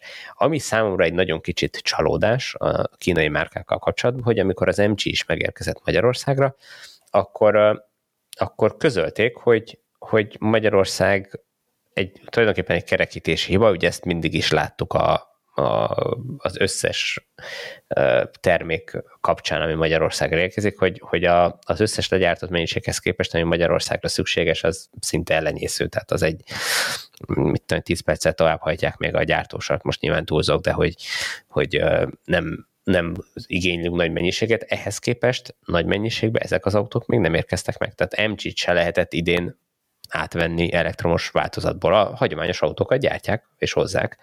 A, a, nem tudom, benzines, vagy lehet, hogy dízelük is van, de az elektromos hajtású nincs, és, és a geometriával is ugyanez a helyzet, hogy, hogy hát lesz, lesz, és lesz amennyit akarunk, annyit, annyit fognak tudni hozni, de még nem látni, hogy mikor.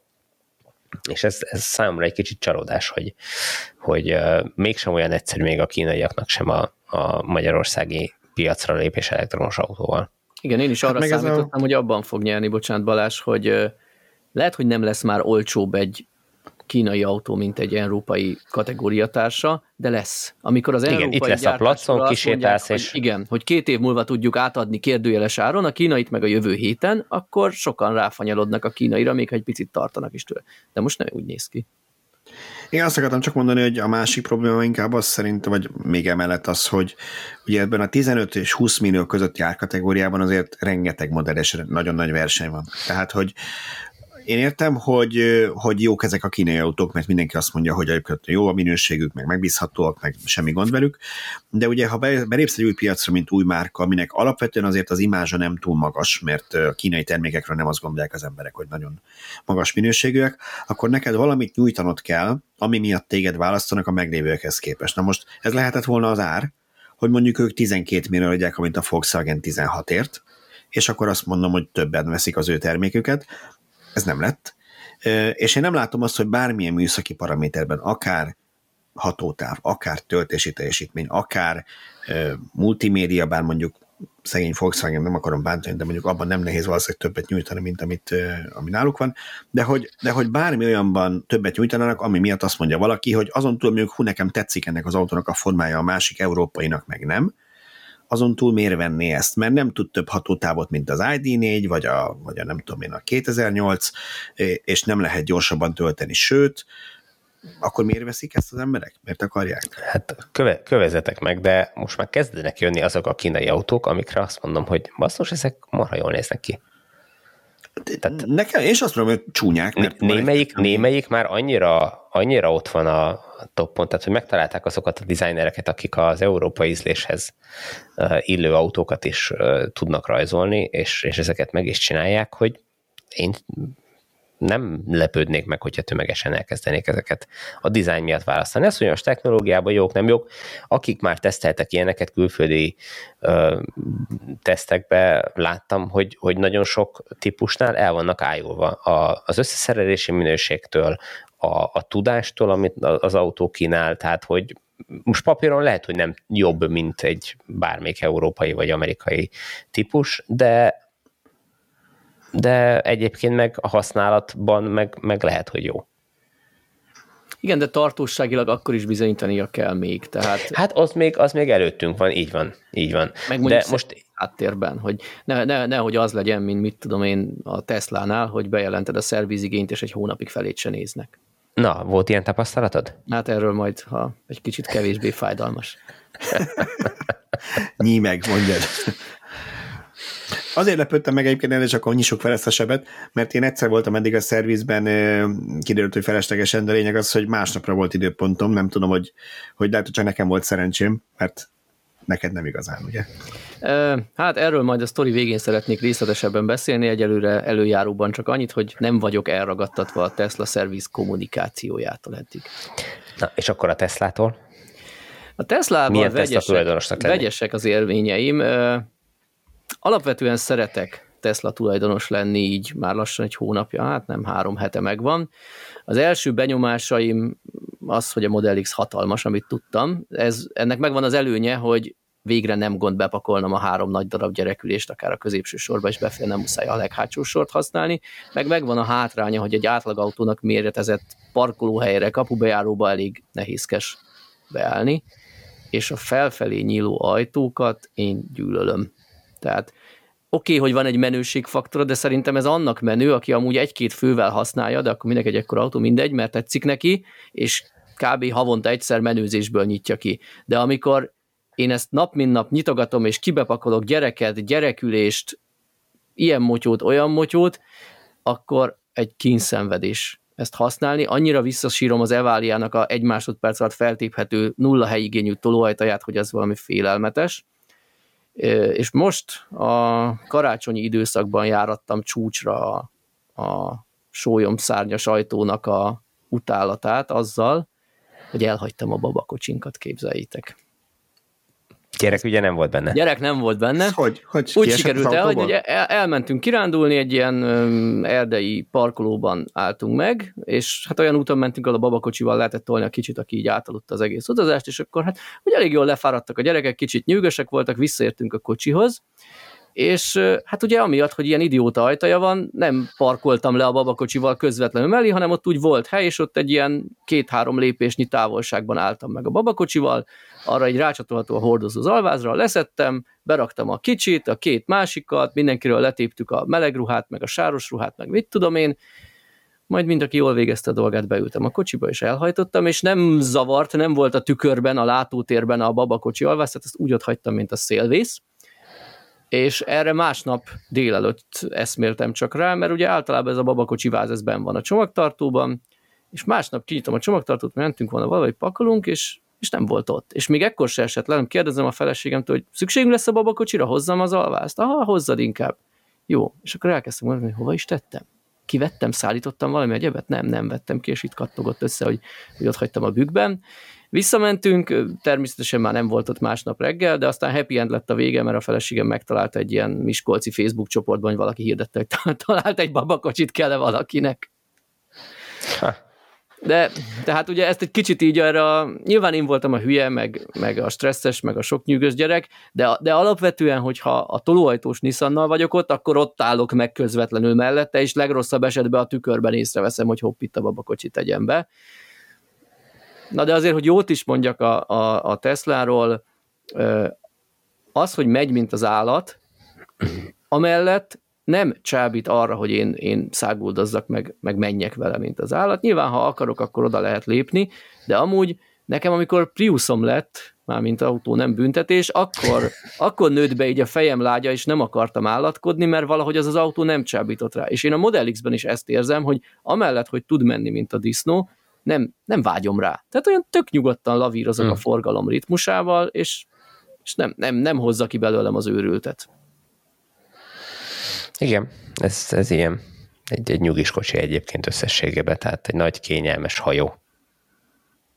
Tehát azt Na, ha, már ilyen, ha már ilyen szépen át, átevickéltünk a Tesla vizére, akkor a következő hírunk az igazából a Teslának az idei éve, amit most nem fogunk végigvenni, mert akkor nagyon sokáig itt ülnénk nem is tudom, melyik irányba induljunk el, tehát nem Hát mondjuk azt, meg. nyugtassuk meg Szöcskét, hogy jobb, még mindig jobban járt ezzel, mint hogyha ezt a pénzt TSL-ába tette volna.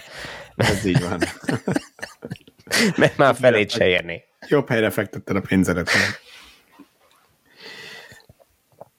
Honnan? Merről? Az ilyen fájdalmas Balázs, mint Tesla részvényes beszélj az idei árfolyamesésről. Arról inkább nem, ez, ne, ez még nekem túl korai. Nem, egyébként, eh, tehát ugye én ugye hosszú távú befektetőnek számítok, szóval engem ez olyan nagyon nem érdekelne most így, mert szerintem alapvetően nem változtak meg a cég kilátásai, meg a, meg a helyzete. Írtam arról egy hosszabb szösszenetet, majd akit nagyon érdekel, elolvassa már ki van a weboldalunkon, hogy mit gondolok erről az idei hullámvasútról a részvényárakban, meg arról, ami most van. Inkább csak azért fájdalmas, mert ha ez a, hogy visszakapcsolják, az a napelemes történet mégiscsak működni fog, akkor kell pénz ahhoz, hogy napelemet telepítsek, ugye, mert ezt senki nem a dunyhából varázsolja elő, úgyhogy nem nagyon szeretnék ilyen árfolyamon eladni, de hát meglátjuk, mert ugye a szaldó arra kényszerít, hogy már most csináljam meg a beruházást, ne várják vele mondjuk egy fél évet, évet, viszont ugyanakkor meg nem biztos, hogy annyira magas lesz az árfolyam, bár most az elmúlt napokban kicsit javult a helyzet. Micsoda hát párhuzam Elon musk hogy ő azért kell, hogy eladja rosszaran a Teslát, hogy Twittert vegyen, te meg azért, hogy napelemet. Én a napelemet, igen. Hát mindenkinek megvan a saját maga nyűgje. Én ne, nem 44 milliárd forintot, csak 4,4 milliót költök majd rá, de hát, vagy dollárt, mert 44 milliárd dollárért vettem meg a Twitter. Szóval, hogy most nyilván a tőzsdei történettől függetlenül a, a, azért az mindenképpen én fontosnak tudnám kiemelni, hogy itt olyan nagy pánik hangulat van a Tesla körül, meg hogy uramisten, uramisten, uramisten, de úgy szépen csendben idén megint ők lesznek a legnagyobb elektromos autógyártó. Szépen csendben 900, nem tudom, 30 ezerről 1 millió három fölé fogják emelni az adott darabszámot. Szépen csendben lesz egy 12 milliárd dolláros adózott profitjuk. Szóval én olyan nagyon-nagyon nagy pánikot, problémát nem látok, úgyhogy szerintem maga a cég nem, nem áll rosszul. Hát nyilván nem, nem az a kérdés, hogy ezt... két millió autót, vagy az csak valaki nagyon optimista vár? Az, az szerintem azt jövőre prognosztizálják jövőre. már, igen. Tehát, hogy most itt az a, az a fő kérdés, mert az a baj, hogy itt a, a tőzsdén hisztik vannak jellemzően. Tehát, hogy, hogy van, amikor fölhájpolnak valamit, és akkor azt az egekbe lökik, máskor meg, hogyha ha elindul lefele, akkor, akkor mindenki pánikol, meg, meg, meg hisztizik. Kérdés, hogy ezt, ezt hol fogják tudni fölnyomni, és ez nagyban fog függeni attól, hogy szerintem, hogy a többi autógyártó is mit fog tudni produkálni, hogy fog tudni teljesíteni, hogyha ha ők ugyanilyen körülmények között rosszul teljesítenek, akkor a Tesla szárnyalhat, hogyha ha megerősödnek, és, és nagy lesz a nyomás a Teslán, akkor, akkor lehet, hogy nehezebb dolga lesz a Teslának. Én, én azért nem aggódok, nyilván szintén van néhány játszós Tesla részvényem, de hogy én azért nem aggódok, mert ugye a Tesla nem csak az autó piacon ügyködik, hanem az energiapiacon is, ugye az akkumulátoros energiatárolókkal, ugye az önvezető rendszer fejlesztésben szerintem uh, óriási előnyük van, most nyilván ezzel sok hallgatónk, olvasónk nem ért egyet, de, de én azért használtam az összes többi rendszert is, és, és látom, hogy, hogy koncepcionális eltérések vannak közöttük, és, és mennyivel jobban áll a, a Tesla. Tehát, hogy hogyha mindezeket összerakjuk, akkor, akkor összességében nem csak az autópiacon vagy az autópiac változásai miatt kell aggódjon a Tesla, hanem, hanem, hanem más lehetőségei is vannak. Igen, azért egy, egy nagyon, csak még egy fél mondat elég visszatérjek a tőzsdei helyzetre, azért az fontos kiemelni, hogy akkor valaki ránéz arra, hogy mondjuk, nem tudom én, 68 vagy 70 százalékkal alacsonyabb az árfolyam, mint januárban, abból egy ilyen 50-et azt úgy szeret össze, mint minden több, minden más nagy tőzsdei cég, mint minden más tech meg autócég, hogy azt láttuk, hogy kb. novemberig teljesen együtt mozgott az árfolyama, mármint hogy a mozgás iránya, meg, meg kicsit kizumolsz a grafikonok, ugyanúgy néztek ki, nagysága is igen nagyjából, tehát hogy ö, itt van hozzájuk a többi céghez képest még egy 20 naptól függően 20-30 százalékos eltérés, ami, amit ön, ön maguk szedtek össze. De én is azt mondom, hogy jövőre azért továbbra is azt lehet várni, hogy ugye a Model Y-nak a termelése most már fut fel Austinban és Berlinben is heti 3000 autónál tartanak, friss hír volt a napokban, most már heti, nem eddig havi, de most már heti ezer autóhoz elég 46-80-as cellát gyártanak, úgyhogy az egy pár hónap alatt sikerült így feltolni a termelést abban, úgyhogy remélhetőleg az is javul. Jövőre jön a Cybertruck, ami Európában minket nagyon nem érdekel szerintem, mert tehát, ha lesz is, ez egy kuriózum lesz, de Amerikában egy nagyon fontos piac a pickup piac, és én nem hiszem azoknak a számoknak, vannak az interneten millió rendelésnél tart már a Cyber, ezek hülyességek, aki ilyeneket olvas, ezek ilyen, nem tudom, rajongói kalkulációk így interpolálják abból, hogy mennyi volt a Tesla-nak a Cybertruck rendelése korábban, és ha ez így ment tovább, most hol tart, nevetséges. De, De biztos, kis, kiszámolták azt, hogy a bemutató napján megrendeltek ezret, akkor feltételezték, hogy minden nap az Hát ugye a Tesla egy darabig kommunikálta a számokat, aztán nem kommunikálta a számokat, és azt, hogy valakik vitték tovább, és ez ilyen legendaként kerik, most már egy millió Cybertruck rendelés lett, ez úgy, ahogy van, nem igaz, senki egy percig ne higgy el, de biztos, hogy több százezernyi, tehát két-háromszázernyi rendelésük biztos van, amiből nem tudjuk, hogy mennyit fognak ténylegesen megrendelni ezek ugye vissza, szerintem visszatéríthető, vagy visszaigényelhető előleggel, vagy foglalóval kerültek ugye megrendelésre, 100 dollárra talán, vagy hasonló, de az biztos, hogy az a termék azért az amerikai piacon sikeres lesz, elkezdik gyártani, az ott jól fog menni.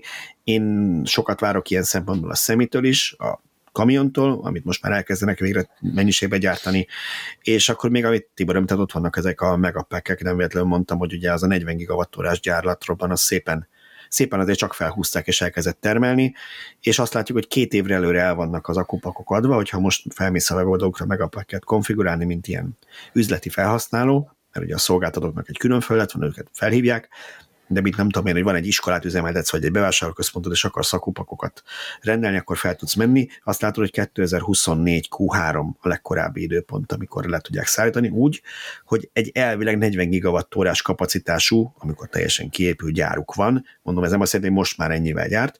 Szóval szerintem abból nagyon sok bevételük származhat még, és az egy sikeres termék.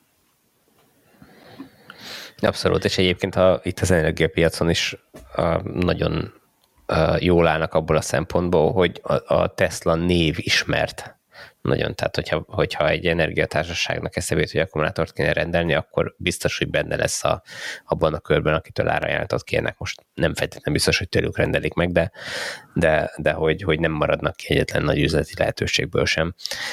És ez azért sokat számít nyilván. Na jó, Tesla után, ha már egy akukról volt szó, akkugyárak Magyarországon. Ugye egyrészt van a BMW-nek az autógyára, most már végre kezd a, a föld fölött is épülni, tehát hogy most már talán, talán is hiszük, hogy valami gyár épül, mert végre ott tartanak most már, látjuk. De ugye akkugyárak is települtek ide, vagy települnek ide, ott van a CATL, nyára Debrecenbe, akkor ott lesz ez az EVE nevű kínai cég, aki a BMW miatt jön Debrecenbe, meg, meg van már nekünk a Samsung, minden előnyével, hátrányával, és van egy NIO akkocsere gyárunk is Magyarországon. Hát meg, meg ne felejtsd el, van egy eskánk. Van egy eskánk. Már minden nekünk, de szóval, hogy itt, itt van az SK is. És, akik, uh, akik nagyon ugye, durván bővítenek az M6-os mellett, aki arra látja, hogy ott hatalmas van. fejlesztés van. Így van, az, az önmagában az, a, ami ott épül, az egy 36, 30 gigawattórás éves kapacitású gyár, és az, azt úgy tervezik, hogy abból még hármat fel tudnak építeni ott azon a területen tehát összesen 120 gigawattóra lesz, hogyha lesz rá igény. Ami egyébként számomra nagyon furcsa, hogy, hogy itt van a lehetőség, itt van egy gyártó, amelyik képes meg megvan a területe, meg a lehetősége, hogy felskálázza akkor, akkor ára a gyártását, és nem kötötteik még le a, a termelését mind a 120 Ez ilyen óvatoskodás lehet, mint ahogy a chip hiányra mutogattak a Covid-nál, hogy hoppá, inkább nem, nem rendeljük meg azokat a csipeket, mert mi van, ha nem kell az autó, aztán ott vagyunk a nagy koppanásban, úgyhogy lehet, hogy itt is ugyanez van, hogy, hogy nem, nem bíznak, tehát mégis Toyodának lesz igaza, hogy nem lesz itt akkora felröppenés, mint amit mindenki várt az elmúlt években, hogy most ez az energiaválság, meg a, meg a Európa szélén kitört háború, ez visszaveti az elektromosítást, és ezért... Hát nem ez látszik. Hát nem ez látszik. Sőt, épp de... ellenkezőleg. Tehát, hogyha igen, azt mondod, de... hogy Európa próbálja megújulókkal, egy, amit, amit látunk az EU kommunikációban, hogy felgyorsítják a megújulós programot, hogy függetlenedjünk az orosz energiahordozóktól, ahhoz pedig kellenek majd az akkumulátorok. Úgyhogy nekem is meglepő, de én még mindig azt hiszem, hogy a következő, én nem tudom, tíz évben, ha te akkugyártó vagy, nem lesz olyan cella, amit ha legyártasz, akkor nem hatan vetődnek rá azonnal, akármennyit is kérsz érte, most nyilván ez ki van sarkítva, de nem tudom elhinni, hogy, hogy ne lehetne eladni azt a kapacitást. Igen, ez, ez lenne a logikus gondolat, de, de ehhez képest meg egyetlen gyárat építenek, nem mind a négyet. Um, és ez, és ez, ez furcsa valahol. Miközben ugye azt, azt beszéltem az eskásokkal, hogy ők akkor fogják elkezdeni egy árépítését, hogyha megvan a szerződés, hogy valaki leköti azt a mennyiséget, amit abban a gyárban. Milyen átfutási idővel lehet itt vajon számolni?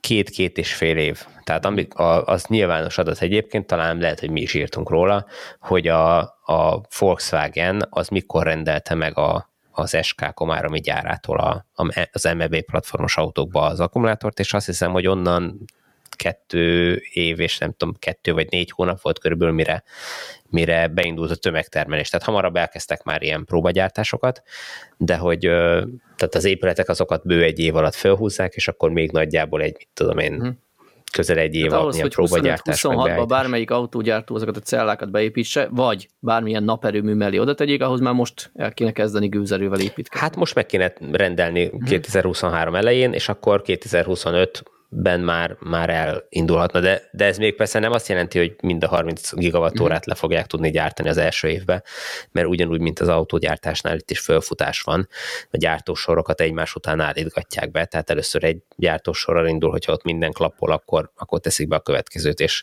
és uh, egyébként azt, uh, azt elmondták az SK-nál, hogy, hogy minden, minden gyártósoruk uh, teljesen más, vagy hát szóval rengeteget fejlődik.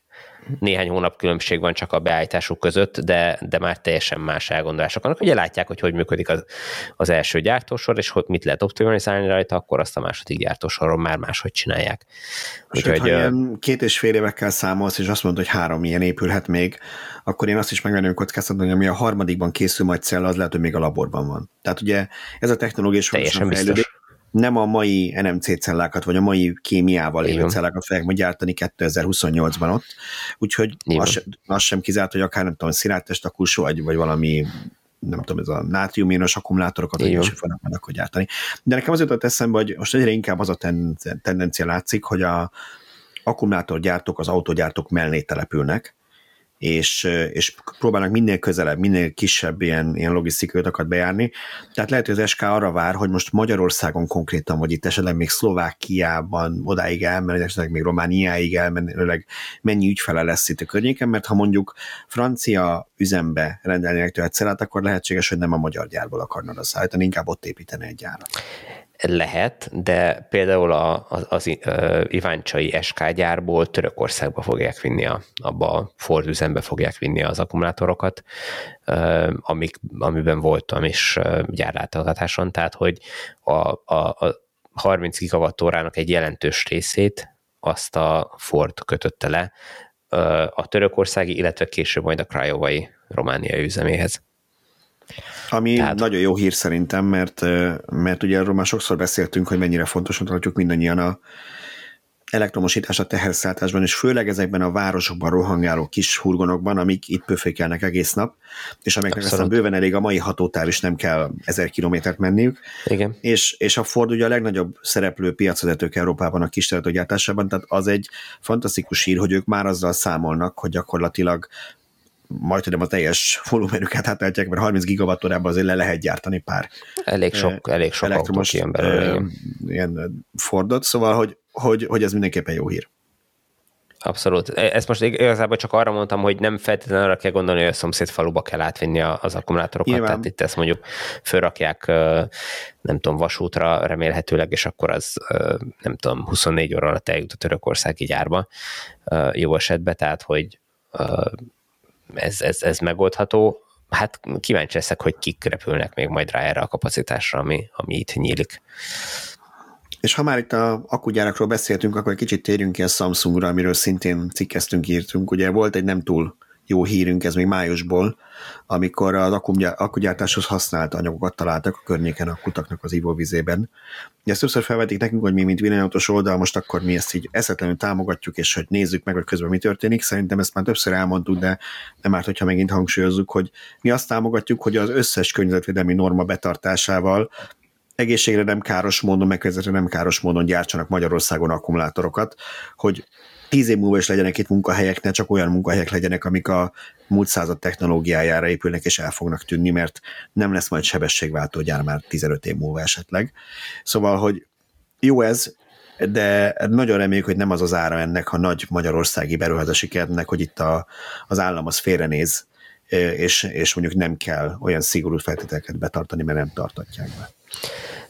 Igen, itt a magyarországi akkumulátorgyáraknál van egy nagyon furcsa tendencia, amit én nem igazán tudok megmagyarázni, hogyha ha megnézitek, hogy hova települnek ezek a gyárak, akkor kivétel nélkül minden egyes ilyen akkumulátorgyár úgy ö, kap helyet, hogy az lakókörnyezettől 500 maximum egy kilométeres távolságra van.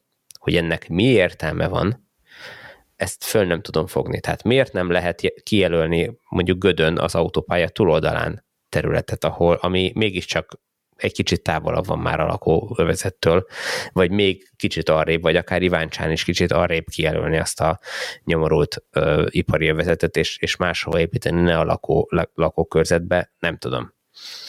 A, Hát én azt nem Már... tudom, hogy ezek, ezek most lettek-e kijelölve ezek az ipari parkok, mert ugye... Hát Iváncsán, ami van, bocsánat, is. Iváncsán, ami van, ott semmi nincs. Tehát az egy, az egy mező, ott, ott agrár tevékenység volt korábban, ott a, annak a területnek az egyik sarkában van valami, mit tudom én, búzatároló, vagy nem, nem tudom micsoda, tehát hogy, hogy valamilyen nagy, nagy mezőgazdasági csarnok, vagy, vagy valami épület, a, meg mit tudom én, a másik sarkában van valami kisebb üzem, tehát ami ilyen miniatűr a, az akugyárhoz képest, de, de ezen kívül ott semmi nincs. Tehát itt nem arról van szó, mint én, mondjuk én a komáromi akkumulátorgyárnál, bocsánat, hogy ott egy nagy ipari park van, és ott már 15 évvel ezelőtt is egy, egy nagy komoly ipari park volt, uh, hanem ez egy teljesen új terület.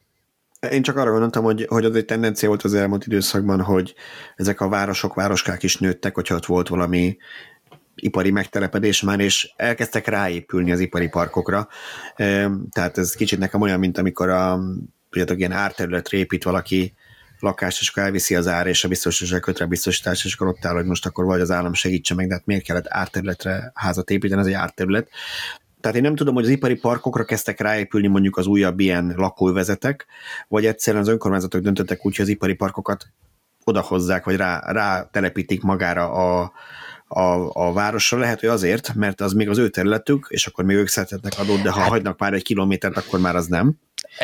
Valószínű ilyesmi van, igen, valószínű ilyesmi van a háttérben, de, de ez, ez gyakorlatilag a, a, az ott lakók szempontjából meg a, a lehető legnagyobb kicseszés. Tehát, Persze. hogy Uh, Azon a lényeg egy ilyen ipari partnak, hogy a lakóvezető távol van. Hát vagy legalábbis a megfelelő védvonalakat építsék ki, tehát telepítsenek egy erdőt, hogyha csak 500 méter van, és akkor az lehet, hogy nem az első évben, de mondjuk 5 év múlva már egy viszonylag jó hang és, és egyéb védelmet fog biztosítani a, a, a, az ott lakók számára. Azt hozzá kell tenni, hogy mindenütt, tehát Gödön is, Komáromban is, meg Iváncsán is óriási ilyen, ilyen gátszerű valamit földet tolnak össze, ami, ami vizuálisan elválasztja valamennyire a, a területtől. Persze ez, ez Gödön se valósult meg teljesen körbe a, a gyár körül, csak néhány oldalán, ahol volt hely. De, de ilyet, ilyet fölhúznak, és ez valamennyire a zajt csökkenti, legalábbis az építkezés zaját biztosan lecsökkenti, de, de ez nem is annyira probléma. A legnagyobb probléma az, amit említettél, hogy, hogy oldószereket találtak, ez az NMP-t, amit az akugyártásban használnak, a a katód, azt hiszem a katód készítésekor. Ez egy rendkívül veszélyes anyag, aki jobban érdeklődik a kémia után, majd utána néz, hogy pontosan micsoda. És, és ezt találták meg állítólag a gödi talajban, ami egy normális üzem mellett nem kerülhet neki, ez természetes formájában nincs ott, vagy ter- a természetben ez nem, nem jelenlévő, nem elérhető anyag, ez csak is kiszárólag úgy kerülhet ki, hogy valahonnan kiengedték oda. Most az, hogy ez kifolyt valahol, nem túl valószínű egyébként, vagy pedig a, a levegőben, ö, tehát hogy a, a elpárolgott anyag került ki a levegőben, nem volt megfelelően tisztítva, és utána ez lecsapódott valahol a, a környezetbe, ez, ez tűnik a valószínűbb dolognak, de ilyet nem szabadna megengedni. Tehát, hogy ha, ha ez a levegőbe kijutott, akkor akik ott laknak, ugyanúgy belélegezték, és ez nyilván nem egy egészséges dolog. Arról nem is beszél, hogy akik a gyárban dolgoznak, sokkal nagyobb tételbe lehetnek ennek kitéve, vagy dózisba lehetnek ennek kitéve, ez, ez megint csak nem jó dolog. Tehát egy ilyen gyárnál én 0-24-es folyamatos ellenőrzést írnék elő, hogyha én hatóság lennék, hogy ezeket a veszélyes anyagokat folyamatosan figyeljék a levegőbe, és, és hogyha bármi határérték túllépés van, akkor azonnal riasztás legyen, ne csak a gyárban, hanem az ott lakók számára is, hogy azonnal tudják, hogy jó, akkor ablakokat becsukjuk, a gyerekeket behozzuk a játszótérről, és majd, hogyha elhárították a veszélyt, leállították ennek a, a kibocsátását, akkor meg lehet nézni, hogy vagy, vagy határérték alá esett a dolog, akkor, akkor kimegyünk újra az utcára.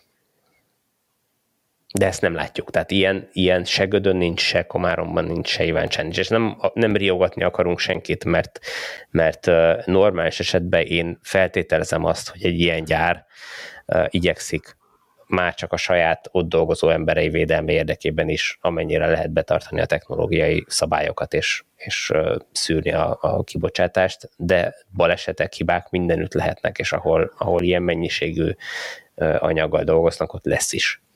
Hát, és ugye a lakossági aggályokat csak a transzparencia oldhatná meg. Ugye azt, Igen. amikor a Tesla német gyáráról beszélgettünk, meg annak az építésekről történtekről, akkor emlékeztek rá, hogy több száz oldalas szakmai anyagok voltak, mindig elérhetők az interneten, minden hivatal föltette, megosztotta, a lakosság ezt elemezgethet, nyilván nem csak ők elemezték, hanem szakértőkkel, és akkor voltak lakossági hmm. meghallgatások kérdésekkel, ezért adott sokáig az engedélyezési eljárás, voltak benne olyan előírások, hogy milyen szenzorokat kell mindenhova telepíteni, amik, amik fontosan mérik ezeket, stb. stb. Azóta már volt egy-két incidens is a német gyárban, aminek ugye mind volt következménye, volt vizsgálat, lesz büntetés, tehát hogy azért az úgy tűnik, hogy ott ezt betartatják. Nálunk meg mi van, 30 évre titkosítják, és ennyi fogalmad nincs, szakértők sem tudják, hogy most ott mi történik igazából. Igen. Na, mennyire vidám, mennyire vidáman sikerült lezárnunk ezt az éves visszatekintést. Mi ne zárjuk le, valami vidámat talál ki. Vidámat, jó. Én, én most találok is spontán a vidámat. Akartok-e valami találgatásba bocsátkozni a jövő évre, 23-ra vonatkozóan? Így két nappal 23 előtt. Hát vidám, vidámat erre se tudok mondani. Maximum tegyük meg tétjeinket, hogy a jövő szilveszteri adásban fogunk-e megtudni arról infót, hogy mi, mi lesz a havi éves szaldóval, vagy már korábban?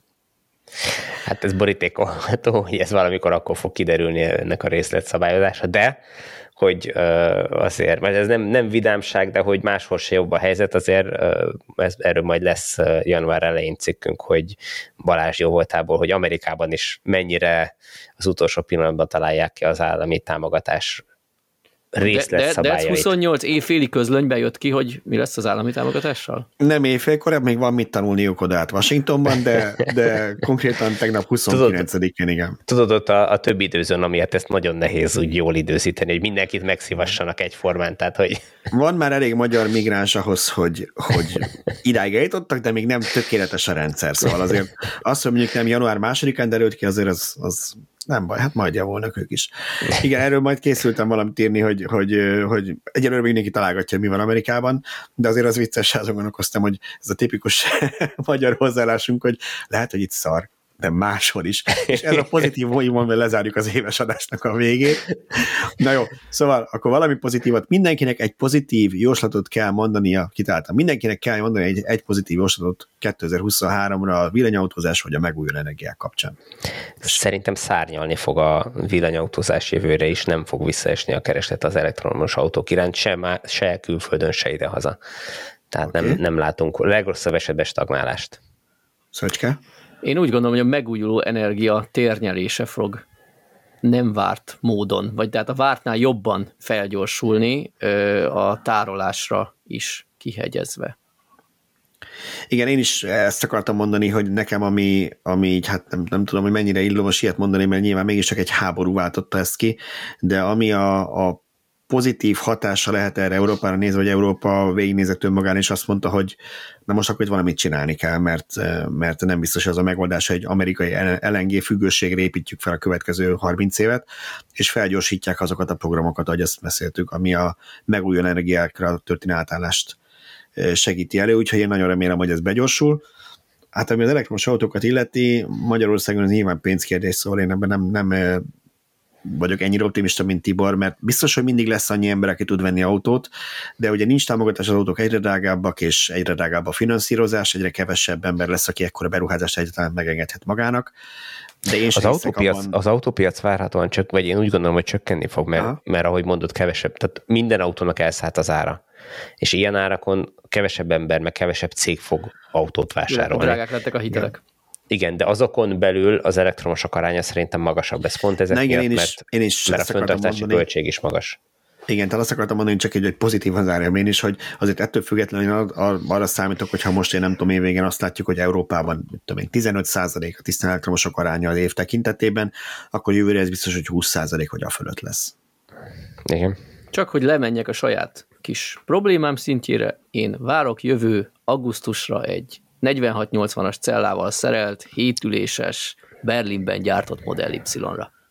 Amerikai támogatással. De és odáig, odáig, odáig megtartod az X-et? Nem már.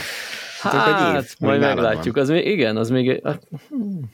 11 hónapig volt már autóm, talán még abban sikerül benne. azt, azt szeretném a Tibor megígérni nekünk, hogy valahogy szerez a Teslától egy Model X-et, egy újat tesztelésre, és akkor Szöcske elvétel, lennék kíváncsi, hogy neki mi a véleménye, most már azért ideje, meg addigra, mire ezt mire teszteljük. Már pár hónapja használja ezt a 6 éves, vagy 6-7 éves igen, típust, 16 ugye? Ami, ami még, a, még a, mi volt ez, Raven frissítés előtti, ha jól tudom, tehát hogy, hogy még régebbi, még MCU 1, meg Nvidia, tehát egy nagyon régi cucc, Autopilot 1, hardware, meg ilyesmi, és ehhez képest, hogy az újba, ha beülsz, akkor mi lesz a véleményed, kíváncsi lennék, hogy mennyire győz meg az újítást. Tolóajtós legyen. Hát az nem tolóajtós, de, de ezzel már nem fognak segíteni neked. Figyelj, egy flex, flexet tudok kölcsönadni. Ne a tesztautóval, jó? Azt sokba kerülne nekünk, hogyha a tesztautót szétbarkácsolnál. Na de figyelj, hogyha át tudnánk alakítani Szöcskének az autóját úgy, hogy nem fölfele nyílik, hanem rendes tolóajtós, akkor lehet, hogy soha nem is adná el. Nem Vagy hiszem. lehet, lehet, hogy Elon Musk megvenni a licenzt. Na, látod? Vannak Hát akkor ezzel üzleti tervvel zárjuk a 2022-es évet. Ki miből él jövőre. Nagyon szépen köszönjük mindenkinek az egész évben kitartó figyelmet, és azt, hogy tényleg egyre többen és többen nézik a villanyórát, meg hallgatják, az a legutóbbi ilyen hármas beszélgetés adásunk egészen példátlan sikert aratott a YouTube megtekintések számát tekintve, és azért látjuk, hogy emelkedik a audio podcastok hallgatóinak, és azt számot, nagyon szépen köszönjük, és jövőre igyekszünk ezt folytatni, és további hasonló beszélgetéseket folytatni, hogy találkozunk 2023-ban is a villanyórában. Sziasztok! Boldog új évet mindenkinek, és ne felejtsetek el szavazni a Supercharger állomásokra. Most már a, most nem tudom, nem néztem meg az adás előtt, vagy felvétel előtt, de hogy amikor legutoljára néztem, akkor a globális 10-ből 5 magyar helyszín volt az első helyzet, úgyhogy uh, Ha már, Sió. ha már így a, a elköszönésemet Megnézted? előre hoztam, akkor megnézem, elköszönöm Jó. még egyszer. nem Legalább- kell elköszönni még egyszer, téged már hallottuk, most már Szöcske jön csak. Oké. Okay. Na gyorsan akkor megnézem, amíg Szöcske el, elgondolja, hogy mit fog mondani, mondom, globális listán, ugye akkor kicsit visszatekerve, mondom, hogy sose lesz vége az adásnak, előbb-utóbb éjfél lesz szilveszterkor, szóval, hogy ugye lezárult az első körös szavazás, ugye a Tesztánál, ahol Pécs nagyon jó helyen szerepelt, és kiírták a következő kört, ahol lehetett új helyszínekre szavazni, most már hogy új helyszíneket jelöltek ki, és a globális, a globális listán második helyen van Siófok, jelenleg, csak úgy mondom. Negyedik helyen van Kecskemét, ötödik helyen Szombathely, és hetedik helyen Békés Csaba, tizedik helyen Szolnok. És ezek mind Úgyhogy- benne vannak az európai top 5-ben, amit ha az előzőből indulunk ki, azok a várhatóan megvalósuló helyszínek. Igen, az európai top, ugye azt láttuk, hogy igen, a Tesla 5 emelt ki, jelenleg Omán, mint európai, ugye erről viccelődtünk itt szerkesztőségen belül, hogy ez az Európa, közel Afrika az a legtöbb cégnél egy régiót képez cégen belül, úgyhogy az EMEA régióban eh, gyakorlatilag Omán van az első helyen, és a második, harmadik, negyedik, ötödik és hatodik hely az mind magyar helyszín. Mennyi most a lemaradásunk Ománhoz képest? Há, Azt kéred, hogy itt most matematikával foglalkozok egy kicsit. Nagyság- nagyságrendileg. Nagyságrendileg eh, 233.